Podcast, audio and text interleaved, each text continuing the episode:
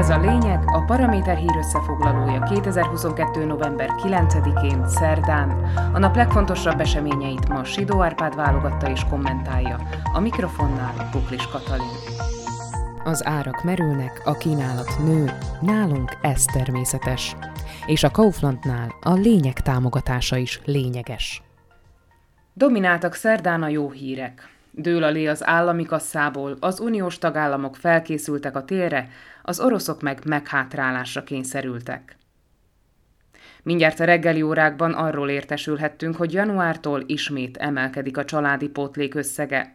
Ez az új évtől 60 euró lesz, ami elsőre nem tűnik soknak, de ha azt vesszük, hogy legutóbb idén júliusban emelték 30 euróra, akkor könnyen belátható, hogy most megduplázták az eddigi summát. Akit érdekelnek a számok, azoknak zárójelben megjegyezzük, erre a támogatásra az állami költségvetésben 130 milliót kell elkülöníteni, bár ahhoz meg el kell majd fogadni a 2023-as évre szóló büdzsét, ami egy kisebbségi kormánynak feladja a leckét.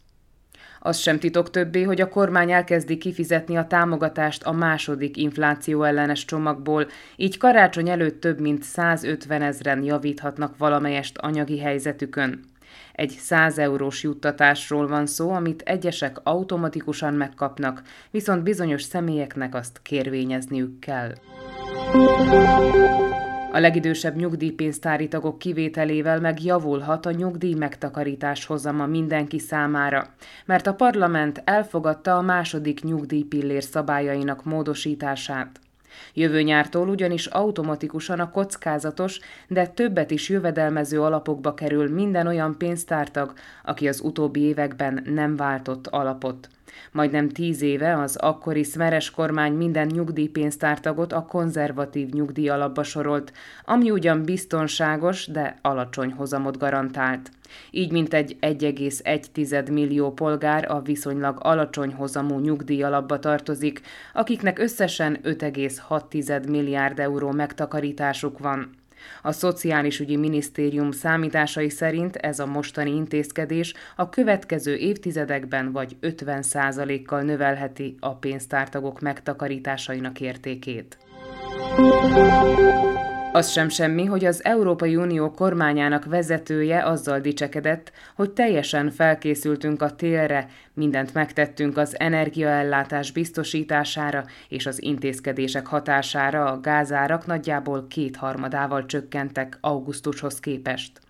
Ursula von der Leyen már korábban is beszélt arról, hogy az EU-nak a válságot arra kell használnia, hogy a tiszta, megújuló energiaforrások kiaknázása felé forduljon. Szavai szerint ez nem csak az éghajlatnak tesz jót, hanem az energiabiztonság szavatolása szempontjából is helyes irány egy olyan időszakban, amikor a gáz az oroszok zsaroló hozzáállása miatt nehezen elérhető árucikk amíg az ukrajnai háború kezdete óta Oroszország 80%-kal csökkentette az Európába irányuló gázexportját, az Európai Unió több mint kétszeresére növelte a csepp folyósított földgáz importját. Ez lehetővé tette az európai gáztárolók 95%-os feltöltését, és ezzel párhuzamosan a tagországok 15%-kal csökkentették a gázfogyasztásukat.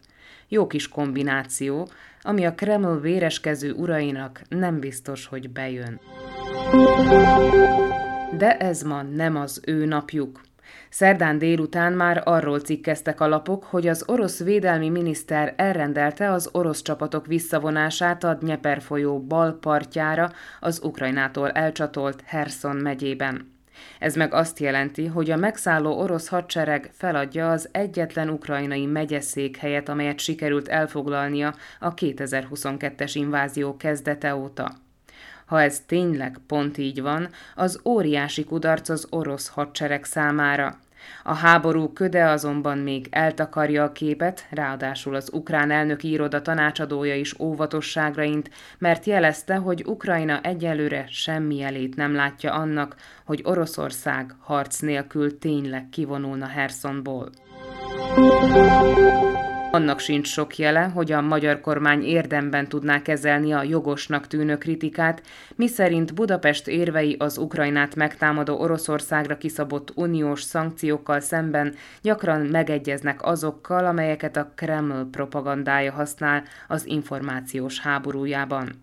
Erről legutóbb a szlovák külügyminiszter beszélt, amire aztán jött is kapásból a szakmai válasz, Kiderült, hogy a magyar diplomácia jeles képviselői megvizsgálhatták Restislav Kácser érzéseit, és arra jutottak, hogy ha ilyeneket merészel állítani, az csak annyit jelent, hogy nem szereti a magyarokat.